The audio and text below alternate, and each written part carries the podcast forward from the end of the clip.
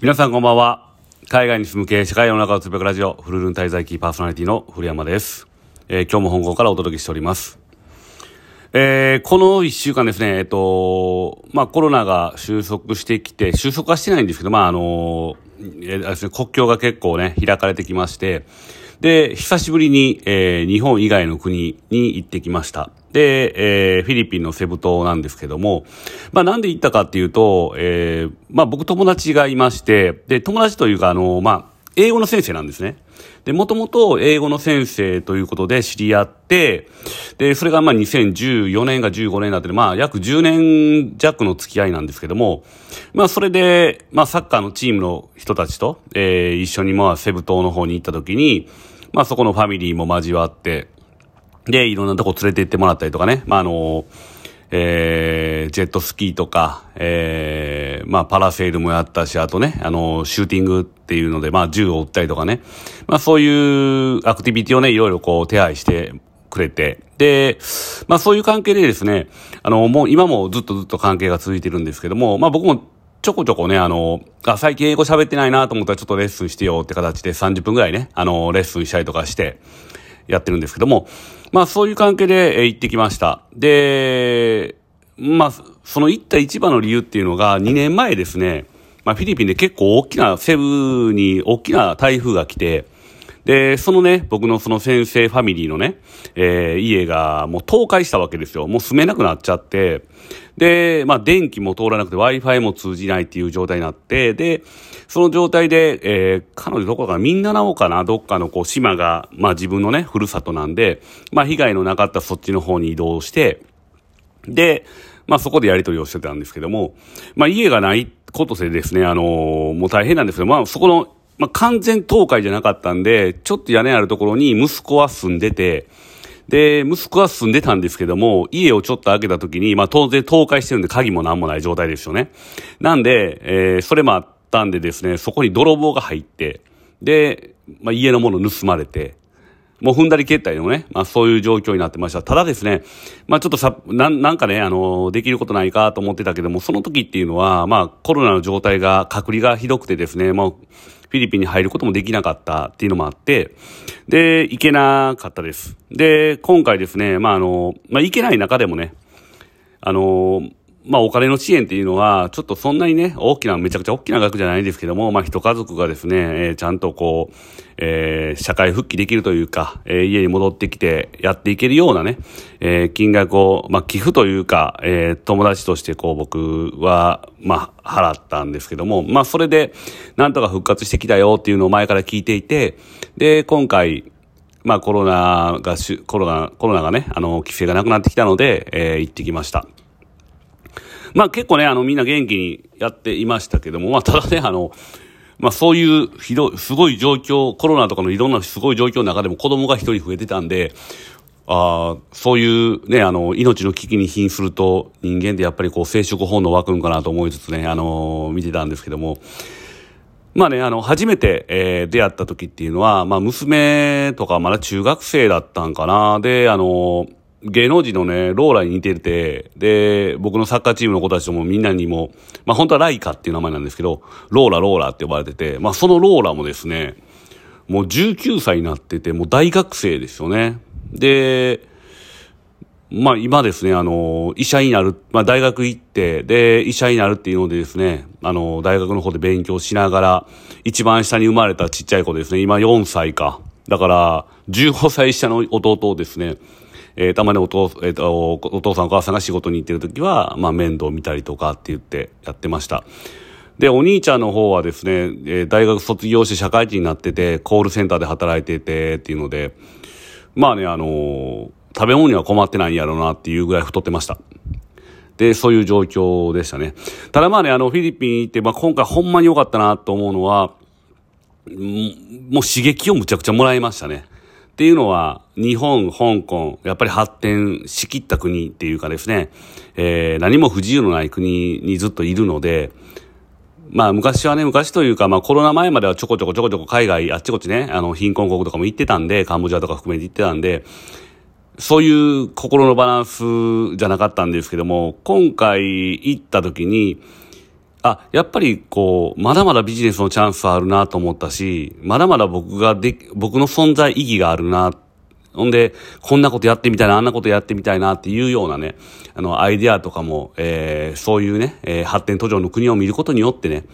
改めて刺激を受けて、えー、いろいろとアイデアが湧いてきたところです。やっぱりこう、えー、僕はまあ海外、ね、海外在住して16年になるんですけども、まあ普段そうやって世界中ね、まあアジア中心ですけども、世界といっても、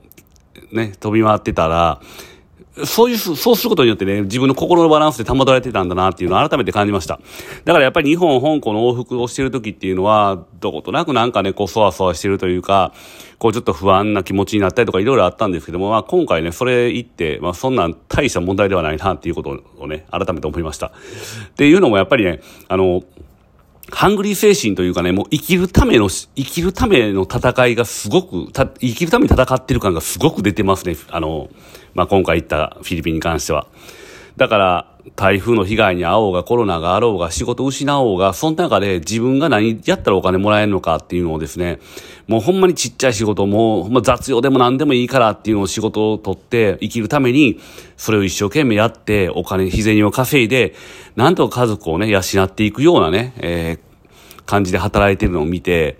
えーやっぱり僕も自身もやっぱハングリー精神足り、あのね、不足してきたなっていうのを感じたんで、まあそこに負けないようにもっと新しいもの作り出したろうっていうふうにね、改めて思いました。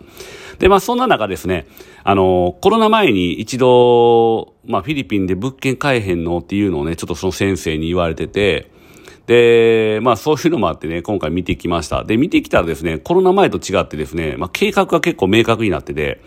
で、まあ一個の、一個のまあ、なんだろう、えっ、ー、と、村みたいな感じになってるんですけど、もう、ま、そのビルの中に、マクタンニュータウンというとこなんですけど、マクタンニュータウンの中にもうすべてのものが揃ってて、まあ、コンビニもあるし、まあ、マックもスタバもあるし、あとプールとかね、あの、プライベートビーチ、えー、僕らしか入れないプライベートビーチって海も入れるし、まあ、いろんなものがですね、まあ、全部揃ってるわけですよ。で、その中でもう十分生活できる。医者もあるし、学校もあるしって感じですよね。なんで、それ見てて、前、コロナ前はそこまでの明確な計画なかったんですけど、それができているプラス、で、こっから先ラグーンって言って、その敷地内にですね、張り巡らしたこう、一本の水路ですね。川みたいなのをこう、巡らすんですけども、それでもう言ったら街の中一周できるような、で、それが流れるプールになっているようなね、ものが2025年に誕生するっていうのを、えー、もう工事、えー、始め、始まってました。まあ、それ見てね、あの、コンドミニアム買っちゃおうと思って、えー、で、ちょ、見に行って、俺買おうかな、買うと思ってるからっていうのを言ったら、すぐにマネージャーみたいなね、あの上の人からの人が飛んできて、で、今買うんでしたらもう私の権限で何パ何パーセントディスカウントしますとか言って、まあ大体10%ぐらいかな。10%弱。なんか僕が負けてって言ったわけではなくて、勝手にね、安くしてくれました。なんでまあ、すぐ買うよって言って、まあ、あの、その場で契約をして、えー、買いました。まあ、ここはですね、あの、エアビーみたいな感じで、えー、僕らがいない日は誰か使えるようにして、で、うちのフィリピンの、その先生家族ですね、に管理してもらって、で、えー、僕らが行った時は僕らが使うという形でやっていきたいと思ってます。で、まあそうすることによって、ただね、そのコンドミニアム変わった理由のもう一個の理由っていうのが、まあそれすることによってですね、フィリピン不動産紹介のビジネスにもつながるし、で、その先生ファミリーに、えー、フィリピンで仕事を与えることができるんじゃないかな。例えば、こう、B、えー、エアビーね、うちのエアビーの管理の手数料を払うこともできるし、で、えー、不動産紹介してアテンドするときのね、えー、そういうアテンド料とかも払えるしっていうので、まあそういうビジネスの広がりを感じたので買いました。で、まあよくね、あの、うちの社員とも最近話してって言ってたのが、僕やっぱりこう考えてる、その何かを行動を起こすときっていうのは結構ね、あの、その後ろの後ろも結構考えてるんですね。だから、何かをね、今回物件を買うって言っても、フィリピンでビジネスできんじゃないかな、繋がんじゃないかなっていうのを考えました。ただ単にね、不動産投資っていうのは僕あんまり好きじゃなくて、なんでかっていうと、天才があるでしょ。だから自分でコントロールできない大大きな台風が来たりとか地震、大地震が来たりとかってなった時に、まあこれ対応できない。でそれやったら保険買っといた方がええやんって僕は思うタイプなんで、まあ不動産投資には興味なかったんですけども、今回ね、それがビジネスにつながるんじゃないかっていうので、まあ買ったわけです。で、えー、まあ無条件でですね、まあ銀行口フィリピンの銀行口座を開けてください。パスポート一つで開きますっていうのでね、あの、不動産会社が開けてくれるわけですけども、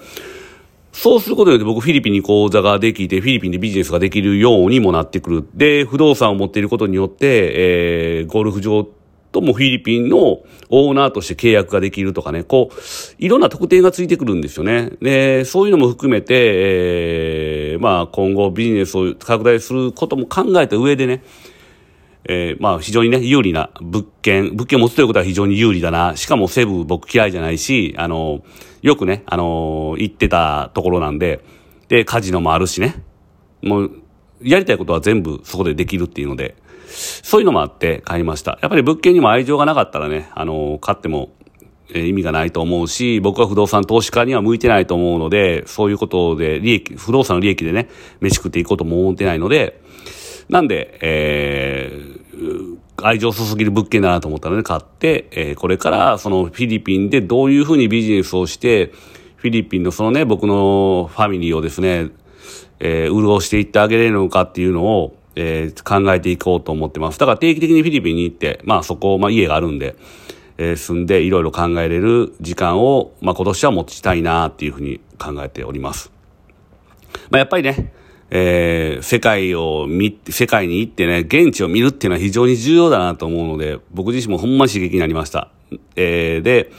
えー、また来週ですね、あの、バンコクの方に行って、ドバイのビジネスのことをね、あの、パートナーと話してくるんですけども、まあ今年は、えー、いろいろ飛び回って、いろいろ仕掛けて、えー、2025年に回収できるような大きなビジネスをね、作っていきたいと思っております。えー、今週は以上です。ありがとうございました。